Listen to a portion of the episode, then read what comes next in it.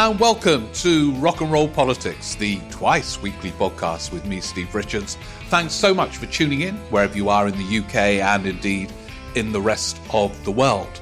Uh, yeah, thank you for tuning in. And we've got in a moment a conversation with the chair of Compass, Neal Lawson. Uh, Neal, I first met when he was working uh, for the 1997 campaign for Labour and was uh, at the time a passionate uh, New Labour devotee. But he has um, reflected and changed as that government took shape. And anyway, I'll talk about why I'm interviewing him in a moment. But first, a bit of context, really, to our discussion.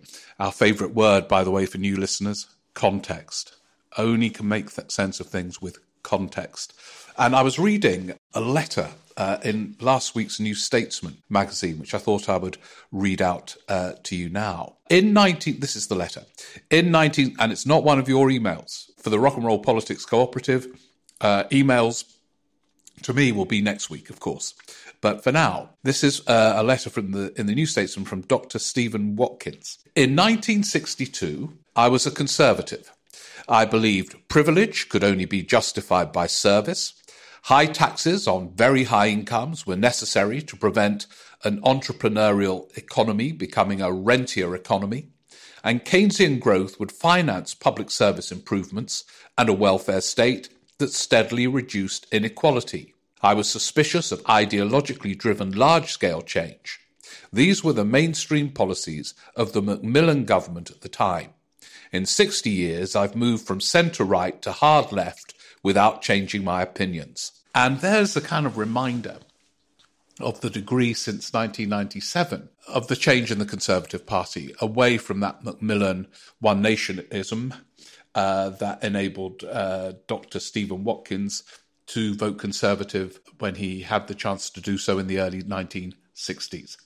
And of course, that has pulled the whole of British politics rightwards.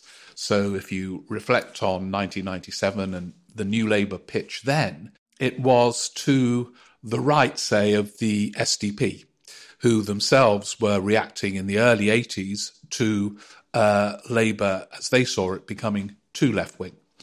And so we're in a sort of strange place. It's why terms like centre ground, which is used so often in the British media and amongst some politicians, uh, needs greater precision. Centre ground in a political spectrum which has moved to the right, or centre ground in a way that would be, say, seen as the centre in Germany or something like that. Anyway, that's one thing to reflect on. The other is uh, Keir Starmer's approach, it seems, to winning and therefore perhaps to governing is very influenced by New Labour uh, and how they won in 1997. He is, as far as I know, the only leader. I've been talking with others interested in political history about this. The only leader we can think of who does two things. First of all, listens and actively takes advice from a previous Labour leader. I mean, it, there's a book to be done about Keir Starmer and previous Labour leaders. He's kicked one out, but listens and follows uh, fairly closely, it seems, the advice of Tony Blair across the board and Gordon Brown in some specific areas. Others, when you think about it, uh, uh, Margaret Thatcher didn't speak to Ted Heath. Tony Blair, well, Harold Wilson was ill when Tony Blair became leader and died. Of course, Jim Callaghan was still around, but they didn't really have a dialogue. Similarly, David Cameron, Thatcher was ill by the time he became a leader. I'm reflecting, reflecting on election winners. And the election winners also uh, their pitch at a general election is absolutely distinct, with no echoes of previous pitches. Um, 79, Thatcher won with a very distinct pitch, which had no, no, one was going around saying, look, Heath won in 1970 by doing this, why don't you copy it? Thatcher was absolutely unique in 79 and, of course, won. Blair uh, didn't hire Harold Wilson's uh, staff to work with him, nor did he look at the landslide winning manifesto of 1966 and try to copy that. And yet, here with Keir Starmer, we've had five missions with its echo of the five early pledges and, and other things as well. Incremental, this non dom tax as far as I can tell, is going to pay for childcare, the revival of the NHS, and so on. Again, echoes to some extent with 97. Another part of our contextualizing before we hear from Neal is that it seems to me Sunak might prove to be a more formidable opponent than fashionable orthodoxy suggested in his early months in charge. Most voters aren't interested in Northern Ireland and won't follow the twists and turns. But what happens in politics is somehow or other, although detail isn't followed, an impression is formed of a leader uh, through various kind of developments. And the developments aren't followed, but the impression still takes shape. And if Rishi Sunak is to prove more formidable, and again, this is a big if, Clearly, Labour need to be in a absolutely rock solid place uh, by the time of the election, presumably the autumn of next year. Probably the course has been set, but it is interesting hearing different interpretations. So over to Neal Lawson. I uh, thought it would be good to have a conversation. I read an article he wrote in The Guardian saying why he didn't think this was 1997 and a different approach was required. And uh, I was interested in this because that's my instinct too. And you know, in some, it's it's really this crazy thing of comparing past elections. You know, some are saying, is it 1992? Maybe it's closer to 1974 in the scale of the challenges any government will inherit if it wins the level of kind of impotent despair is much, much greater than 97. Andy Burnham made the same point when I interviewed him for the podcast recently. So, yeah, Neal, uh, Neal, as I say, I met him first in the 97 election campaign, where I was then political editor of the New Statesman and was writing about the caution that uh, determined the new Labour pitch in 97, where many others were hailing its radicalism, a term Tony Blair used and others uh, repeated willingly uh, in that period. And Neal said he disagreed with me. He thought it was very radical or had an exciting radical potential. That was the first coffee we ever had. But he became disillusioned. Anyway, he set up Compass, um, and our conversation begins with me asking him to tell us a bit more about that, and then we go wider. So over now to our conversation with the chair of Compass, Neal Lawson. Neal Lawson, thanks so much for joining us today. Uh, now, you've been running Compass a long time, and I've followed it with great interest. You describe yourself as an all party organisation. Now, what does that mean? Well, the first thing, Steve, is we didn't start as an all party organisation. When we started 20 years ago, we started in the belly of the Labour Party. Yeah. Because that was, you know, in 2003, that was the powerful entity. And I'd been close to the leadership of New Labour. And a few of us could see it starting to go wrong. And so we thought what we needed after lots of debate was a bit more pressure to push New Labour in a more social democratic, radical direction. So we started this organisation within the Labour Party that had members. It wasn't just ideas, it was about building an activist base um, to put pressure on the party, which we did for a while, up until 2011 when we broke with just being a Labour Party organisation and said, we agree with lots of people outside of Labour, like Caroline Lucas. We disagree with lots of people inside the Labour Party, like Peter Mandelson. And therefore, it was stupid to have a rule that said you could only be a member of the Labour Party. So we opened ourselves out to everyone Greens, Liberal Democrats, and more non party people. And just, I mean, we're going to reflect on the current situation. One of the favourite words in our podcast is context, so we're going to look back as well. But just you personally, you've been you were on a bit of a political journey because uh, we've talked about this before. I remember meeting you during the '97 election. And you used to say, I was political editor of the New Statesman at the time, and you said, Oh, Steve, your column saying we're too cautious, it's so wrong with it.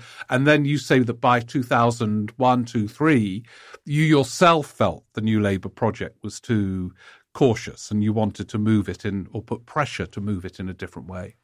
So I've always been on the left of the party. When I joined as a 16 year old, I was a Bennite then went through the process of the split between what was called the hard left and the soft left, and I was very much on the soft left side, but counted myself as a left winger. Uh, saw the Labour Party lose lots of elections, and in that context, great word, reevaluated and I guess really lost my way a bit because all that mattered after the loss of 92 was to win. Yeah. And when you, you only think about winning because you can't countenance losing again, it would have been the end of the Labour Party. You, I started to forget about why I wanted to win. You then get kind of Blair coming in surprisingly in 94. Uh, and the interesting thing about Blair in 94 to 97 was it was a really interesting modernizing project. It had kind of lots of interesting angles to it. It was listening to Will Hutton, to, to Giddens, to communitarianism. It had some elements which could be discernibly left wing, social, or at least social democratic. And I saw it and thought of it as a kind of, you know, modernizing left project, or it could have been. It was, it could have been contested to become a modernizing left project it wasn't to be, and we can go into the reasons why it wasn't to be.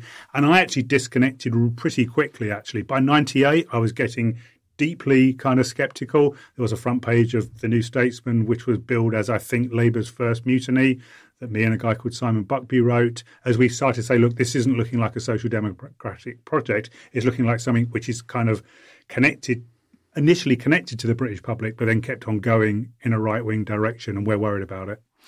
Um, so let's just uh, clarify a couple of things because the Compass is now a, a, broader pressure group, movement, whatever you want to call it. But there are some specifics on you. I mean, you, as a lot of our listeners are, you're passionate about electoral reform, aren't you? As as as a mechanism to bring about change and, and, and on the grounds of fairness. I mean, I've, I've always been a bit of a skeptic, but I've sort of come round. But but te- te- that's fairly central, isn't it, to one of the things? It's abs- you... it's absolutely up front and central, yeah. and has become more so. And it isn't just because of the fairness argument. Fairness is a lovely thing, and everything should be fair. What's going on with our politics now, Steve? And I've kind of believing this more and more is that the old centralized top down way of doing things I mean, isn't just wrong in of itself. It could it worked very well in the kind of what you'd call the Fordist area, the very you know structured hierarchical command and control. You get to the top, you pull the levers, you make change happen. Now, in a kind of much more complex, networked world, you've got to build alliances. You've got to bring people with you. People have got to participate in the action of change and not just be, you know, down the food chain and have things done to them. But more than that, I think that first past the post it scuppers any chance of what Compass would call a good society, one which is much more equal and sustainable. It does so because it so preferences the interests of the elites and the swing voters. That because everything is so centralized around two parties and the leadership of those two parties, the big powerful elites can buy their way to influence and power, and then they get more influence and power, and then they buy more and those politicians are only really interested in the interest in the in the views of a few swing voters in a few swing seats that turn every election. So those two things and the centralization of politics it enforces on us stops us putting the radical ideas and the radical issues on the table. So that you get a Labour Party that either thinks it can win through kind of Corbyn left wing appeal to you know the, the, people who never vote, and there's there's something in that, but nowhere near enough as we found in 2019. Although 2017 is interesting, and we should mm. never let people forget what happened in 2017. It's it's isn't it interesting how that election has always been sort of airbrushed out of history, as no Corbynism has. has been made. Yeah, it's like it didn't happen because it's yeah. inconvenient for people who now run the party to recognise it in 2017 you know something interesting happened, and we'll come back to context maybe mm. about that. The other way to to to so it's either a kind of hard left 1945 radical project, but one I think that had some good elements but was out of its time, or you get a kind of Blairite and now Starmerite agenda, which is cautious, centralized, appeal to right wing voters, don't upset the city, don't upset Rupert Murdoch. And that and it won in ninety seven whether it can win again in 2024, we may get into if we have mm. if, if, we have yeah. time. But what it doesn't do is change the country because already you've loaded the guns in favour of the right wing press and the city, which ends up with Brexit, losing the Red Wall, losing Scotland. And if Starmer does the same thing again, it will have the same unintended consequences of unleashing all of those forces that aren't getting what they want. And the conditions between now and 97, which we'll hopefully get into, are so different mm. that I can see a Starmer government, if they can win and fall over the line first, falling into chaos very quickly. And then what? That's the question. Let's look at the current situation and then perhaps go back and reference it with the with the past, some in some cases quite some time ago, 97 years ago now, alarmingly. Now, see, I interviewed Lisa Nandy for the podcast, um, and she was the first we I did with when we started doing these interviews.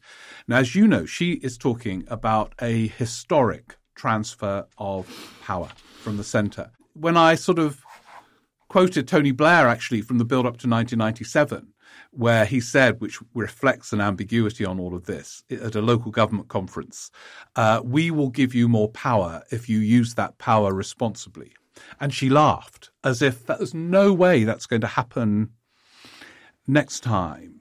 So, so, are you wary of that? Do you not think it is built on enough solid foundation or or what? Because you say there isn't the same kind of excitement of ideas as there were in the build up in 90 to 97? So uh, I think it's almost nothing like 97. The one bit that's similar is a tired Conservative Party, although I'm not sure it's as tired now as it was in the run up to 97. Mm-hmm. Actually, there's a lot of right wing think tanks who are thinking, linking up to American think tanks who are thinking, yeah. who are putting forward new ideas. There are deeper issues, and we'll come back to the, the, the deeper issues. But so there's a there's a surface level issue just in terms of of talent. I mean, we worked around. I worked for Gordon Brown for a while. You know, I worked with Tony Blair. I saw Peter Mandelson at work. I, you know, watched Philip Gould do his, you know, focus groups. And there was Alastair Campbell and there was Jonathan Powell. And there was a whole bunch of people in the shadow cabinet brilliant minds like Robin Cook, you know, and and six mm. others. Okay, so there was a deep level of, of of of still abiding quality in the British Labour Party, which you know there are some talent, and you've mentioned one, Lisa Nandy, but there isn't a great deal of it at all.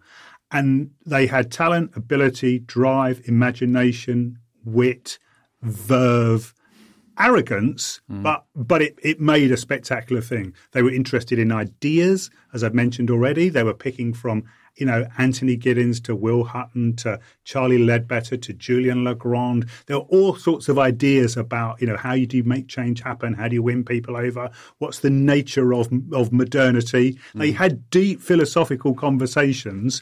They were an incredible team that well, certainly Gordon and Tony were that talked to each other incessantly. There was a debate about where do we go to and what did we do and how did it happen? And they set up and helped engineer other think tanks. The IPPR came to life. There was yeah. Demos there was a whole ecosystem of ideas and thinking and vibrancy, right? Yeah. And, and there is none of that now. There is absolutely none of that at all anywhere. So you've got both kind of deep thinking, talented people.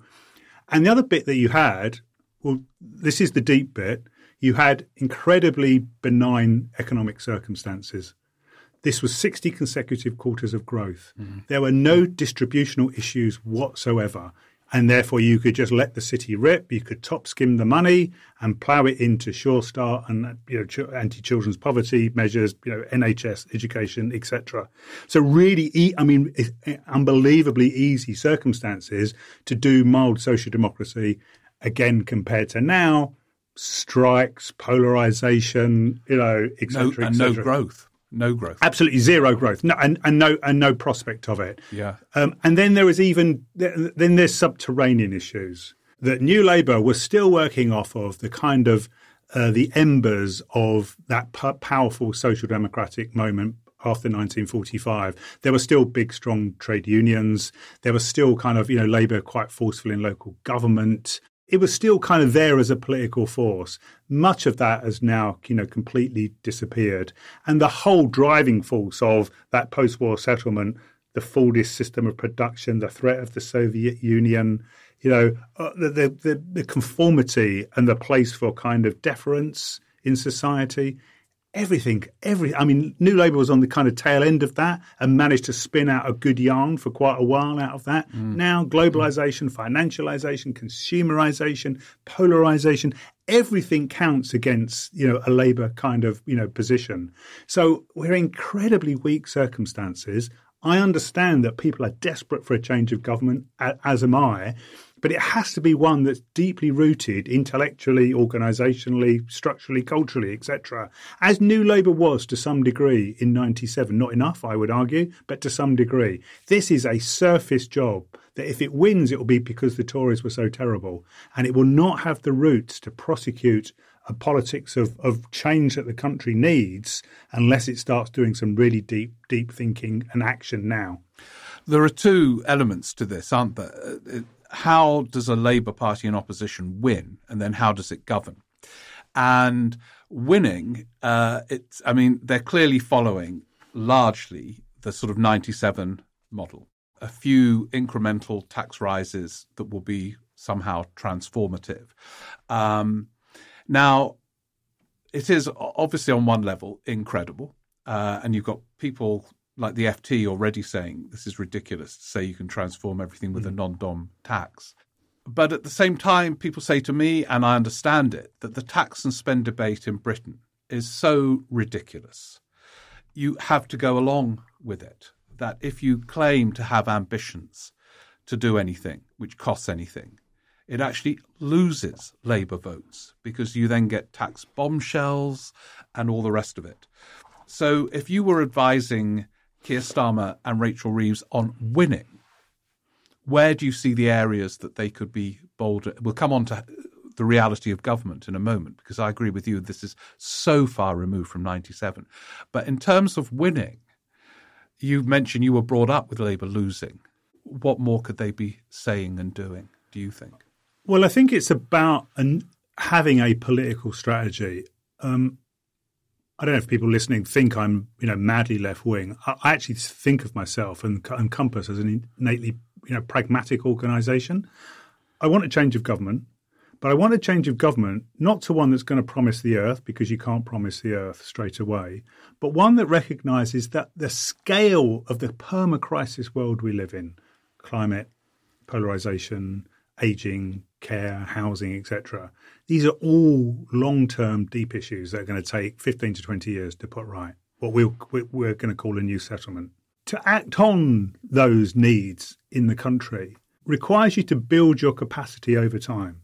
This, this, is this is what I struggle with. I really struggle with Starmer, and I didn't so much with New Labour because they had some sense of this. Is how do you make yourself? How not do you not just win an electoral battle, which is just necessary but not not sufficient? But how do you build your capacity over time? Not one term, but three terms or even four terms. So, who are the people you want to appeal to and bring in steadily, not overnight, but steadily over time? What are the institutions you want to build, not straight away, but over time, which incorporate your values and your principles and endure? I mean, one of the things about the 97 thing to 2010, it just disappeared overnight if we can, we, let's have a conversation about what the legacy of New Labour was after 2010, what lasted, virtually nothing, virtually nothing, because it didn't build uh, groups of people or institutions which contain their values. So, how do you become an expansive political project? So, you have to win the election, but don't win it in a way that makes you a, a cage out of your victory. Don't promise things to the right wing press you know, or the City of London, or to people that are going to mean to say that you're kind of denying yourself capacity and space to move. And I think, just like '97, in some respects, you know, people know that things are wrong. They know they know that things need to change, you know, and they want politicians to speak with clarity and boldness. The most impressive politician of our age, by a country mile, Steve, and you know I'm going to say this, is Nigel Farage. He spoke with clarity and boldness and changed our country. Um, in kind of the most deep and abiding ways, and I think that, does, that doesn't I, I mean. I didn't know you were going to say that actually, because of course he never. I mean, he was an MEP, but he never faced uh, the House of Commons and the responsibility of power, did no, he? No. Um, so it is. It is hard, isn't it? You can. I mean, uh, uh, we'll come on to Starmer himself in a moment, but it is I think it's much harder being an elected leader of the opposition than leader of UKIP or Brexit, well, it? Uh, it, it is. It is. I'm just what I'm trying to say is that when you speak with clarity, I think people understand you and are more likely to follow you. I think, like it or not, Tony Blair spoke with clarity. He said, We won as New Labour, we will govern as New Labour. Mm. And a lot of us put our head in our hands because that's exactly the opposite of what we were hoping. But he meant it, and that gave him a kind of position in the country. To a lesser extent, Mrs. Thatcher, because actually her manifesto in 97 wasn't the 79. Thatcherite, sorry, 79, 79 I apologise, yeah. wasn't the Thatcherite, you know, right wing neoliberal agenda it became, but the roots of it were there. And, and I guess that there are moments, 1945, 1964, 1979, 1967, there are moments in which the country turns. And this ought to be a moment when the country turns, not just a bit, but a lot. Because of Brexit, because of COVID, because of climate, because of polarisation and inequality. This is a massive moment for a turn. And the Labour Party is sitting there kind of in the headlights, frozen solid, small target, cautious conserv- conservative with a small c, fall over the line first. And that may work. But what I'm suggesting is if it works, it won't work for very long. And where is the energy, the agency, the institutions, the networks, the alliances, etc., which can make this a powerful, enduring, transformative political project?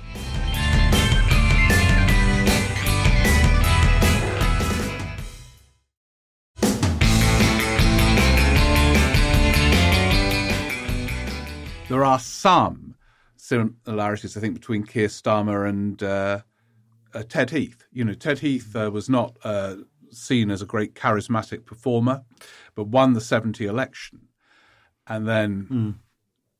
became overwhelmed very quickly. Yeah. Now, that's not just down to him, and it won't be just down to Starmer, yeah. but the context, as you've been suggesting, is much closer to the traumas of the 70s uh, than 97, where you had this growing economy and sort of reliably growing, yeah. really, for a long time. What is your assessment? You've worked closely with Labour prime minister, people who became Labour prime ministers.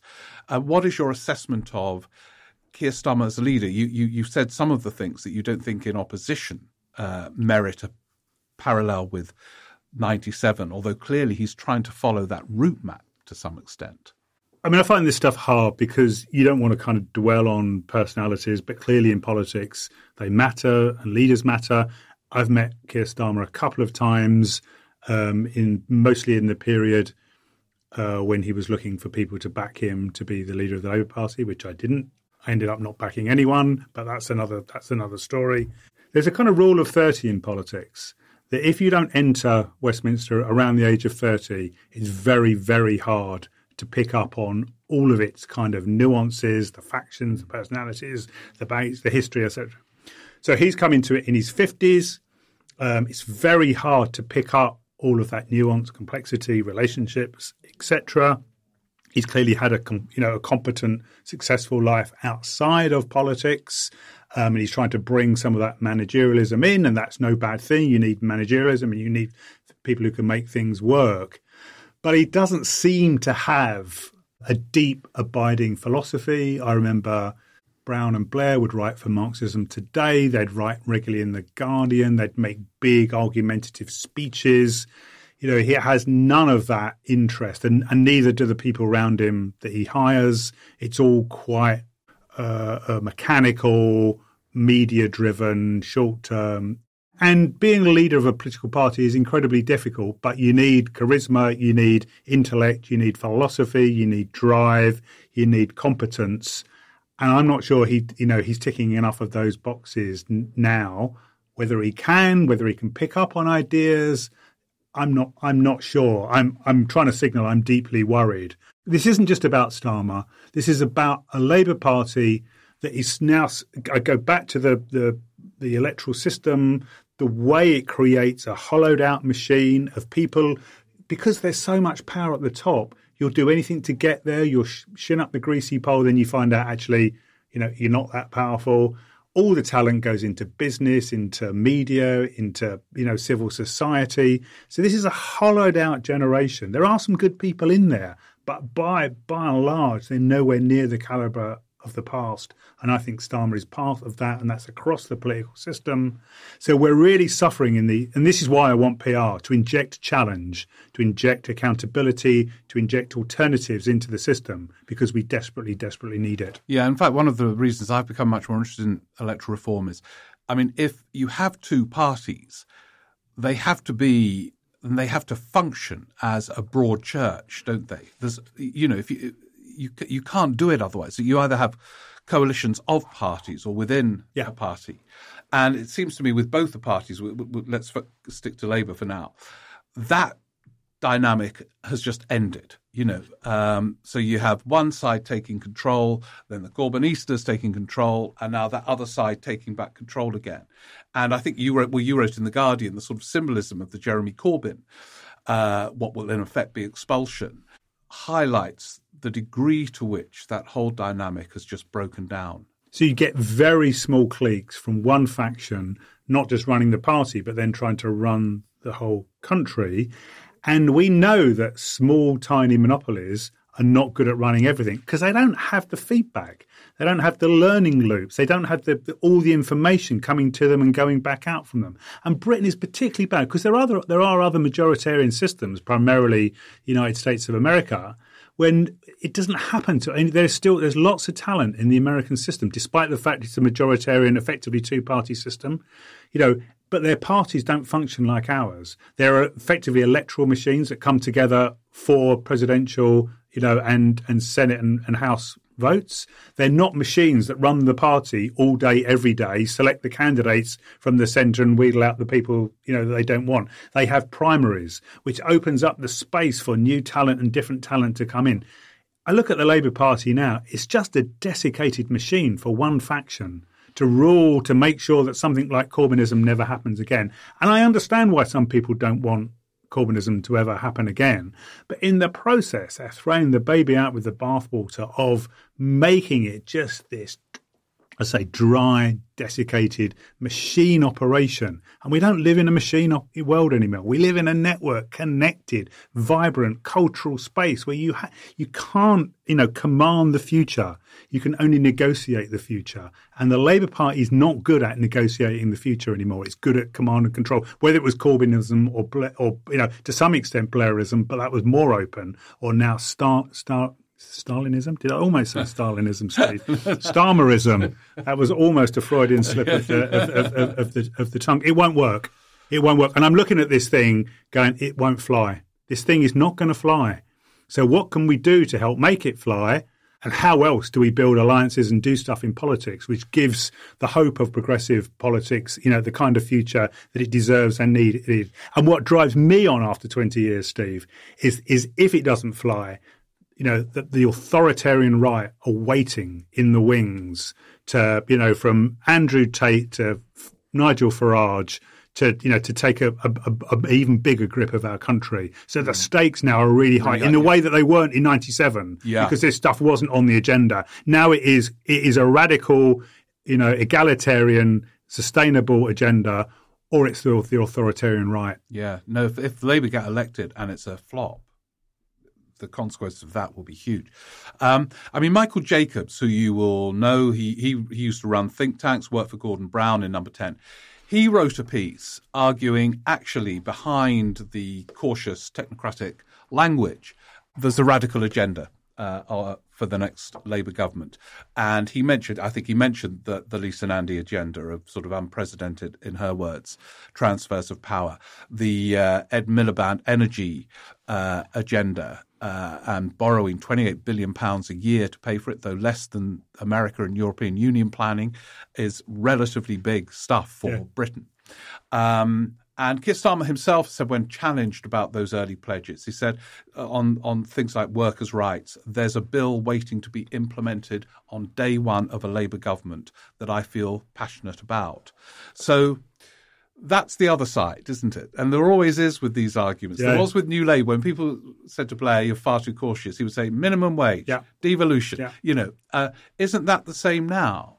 Well, it is to some degree, and it's interesting you bring brought up Michael because Michael was one of the four people that started Compass with me back in 2003. When oh, did he, he start when, it with you? yeah, right. when he was right, running, right. Um, he was uh, running the Fabian Society yeah, then before yeah. he moved into government. Um, and Michael's absolutely right, and, and you've named the things that I would name: workers' rights, the 28 billion, the energy stuff, you know, and the whole Lisa Nandy, Gordon Brown, you know, devolution of power stuff. I think they're all really necessary you know, absolutely required. But I go back to that politics isn't about really about policy. It is obviously at the end of the day, but what makes you powerful? Labour in 1945, which enacted, you know, the welfare state, the NHS, the you know the nationalisation of the of the top industries, etc. They were the policy elements of it. What enabled them to do it, and for that to become its own new settlement of its time, was supercharged trade unions the threat of the Soviet Union. The capitalists knew that they had to do a deal with the workers that were coming back from the you know the war with you know guns on their on their on their shoulders. There's a whole range of of forces, ideas. So uh, a bigger uh, sense of political economy through Keynes, through the nature of the welfare state, through Beveridge, both Liberal Democrats, I might, or Liberals then, Liberal Democrats now. So there was a big philosophy, there was agency, there was institutions, Fordist ways of doing things which we'd honed during the war, which could then be practiced in terms of, you know, running the, the nationalised industries. And then the policy on top of that, and then, you know, brilliant people like Attlee, Bevan, you know, Bevin, you know, Morrison, etc., etc. Now go back to, you know, those promises, those four things we just went through aren't bad in themselves. Will they be enacted? Will they be, be, be put in place? Will they be building blocks for the next move and the move after that? Or will they be very quickly ever decreasing circles because they've not thought of the big ideas? There isn't any political economy I can see behind, you know, this Labour project. There's no sense of agency. Pander to the red wall. Forget everybody else it, it won't hold together. There's too many tensions. And when you've got too many tensions, the way to deal with them is alliances, reach, negotiation, conversation, dialogue, not get out of my party unless you back me. In terms of your role and Compass's role in engaging with um, perhaps an, a Labour government or, or whatever, um, now, I, I, remember in the relative early days of Compass, you had sort of some of the players were quite involved, like uh, John Cruddas, who was quite prominent in the Ed Miliband era. And you indeed had Chuka Umunna, who became prominent. he went on a journey, didn't he? I mean, uh, I remember the first time I met Chuka Umunna, it was with uh, uh, chairing a debate between Compass and Progress. And he was with on the Compass wing, you know, arguing for radical change and so on. Um, but anyway, there were routes in to various projects, and you say you were very close to the New Labour people in that mm. uh, era. What is the uh, equivalent mechanism to engage now? What are your plans in terms of that and, and, and people? You mentioned Caroline Lucas; she's one Green yeah. MP. You know, yeah. Yeah. Uh, so I think it's difficult. We have a we have a theory of change we call 45 degree politics. And 45 degree politics is just the diagonal line between the horizontal, the social movements, the energy, the creativity, and the vertical, which is the state and the big political parties. And we think interesting magical things happen when those two where those two things come together on that 45 diagonal degree line. And there is you know this is what gives me hope and energy, Steve, is the fact that out there, despite the system, despite 13 years of Tory misrule, people in communities, sectors are trying different things, experimenting with different things, using networks, using their capacity, inventing, reinventing, trying stuff and doing stuff. We say that they, they do that, but they're like fireworks you know, because they light up the sky with their kind of brilliance. You can go around different councils and different areas where they're trying different ways of governing, making things happen, deciding, doing, inventing, etc. You need the state to kind of turn those fireworks into floodlights. The, the state can invest in a way and make things happen and regulate and plan, etc., which can take all of that stuff to scale. Now, who are the people, you know, in the Labour Party? Who are interested in that? Well, I would say Lisa Nandy definitely is. You know, I would say Steve Reed is from what he said recently about a rights agenda, but Steve was part of the cooperative um, uh, council movement as well. So he gets that instinctive thing about giving power away. The purpose of a Labour government is to give power away. Um, or a Labour led government. But, you know, I was listening to some of the, the pollsters recently. If there isn't going to be if it's too much to ask for a majority Labour government, then will they have to work with Caroline Lucas, with you know Liberal Democrats who have an instinct to be liberal and give things away? Um, you know, so you know, we work with Caroline, but we also work very closely with Layla Moran in the Liberal Democrats, who's a you know a star of the of the future. And we've always spotted those people. Lisa Nandy was involved in Compass from about 2007, 2008, because we spotted her as someone who would want to give power away in order to kind of change our country. So we'll engage with all of those people. But I do have to say, it's getting increasingly difficult to find the people who want to have an intellectual conversation in order to prosecute a practical conversation further down the route. And you mentioned John Cruddas. I mean, you know, so sadly that, you know, John Cruddas is leaving Parliament, you know, at, at the next election. The brightest brain in the PLP, I would say, by a country mile.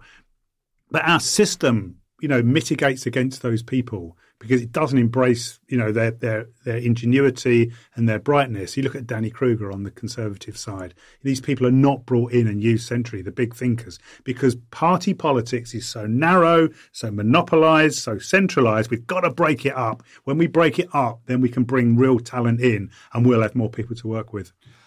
Neal Lawson, thank you very much indeed.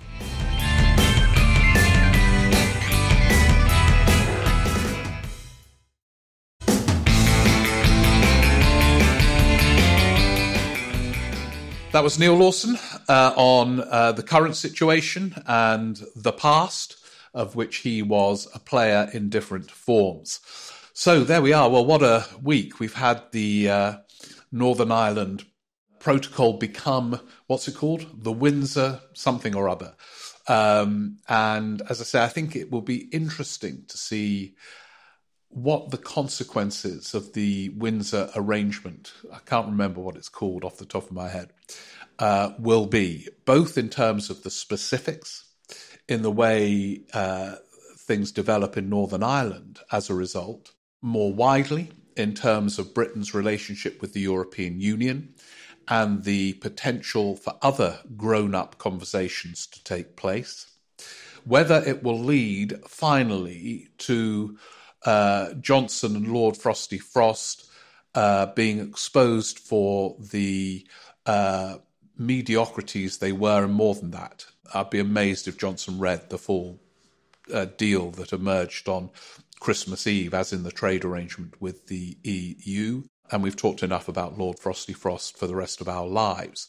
Um, and whether then, more widely, uh, the Conservative Party uh, or parliamentary party stops foaming at the mouth when the word Europe is uttered, and that foaming has been going on for many decades. I pose the questions. I don't know. None of us know the answers to this for sure. Politics being so febrile. And then, as I said at the beginning, whether it gives Sunak a prime ministerial sense of weightiness and seriousness um, and a capacity for detail and a sort of coherence to his wider project. You know, for example, unlike Keir Starmer, what he said in his leadership contest, which he lost before winning in that mad period, is wholly at one with what he did before and after. Will these things start to acquire a kind of weightiness and a sense that government has changed? And there we do get to 1990 to 1992 when voters thought there had been a change of government with John Major replacing Margaret Thatcher. I merely pose the questions. We need to get together very soon to reflect on all of these. Thanks to Neal Lawson. Do get in touch with me at steverick14 at icloud.com with your reflections on anything we've talked about in this podcast, the one earlier this week. And let's get together very soon. Thanks a lot. Bye.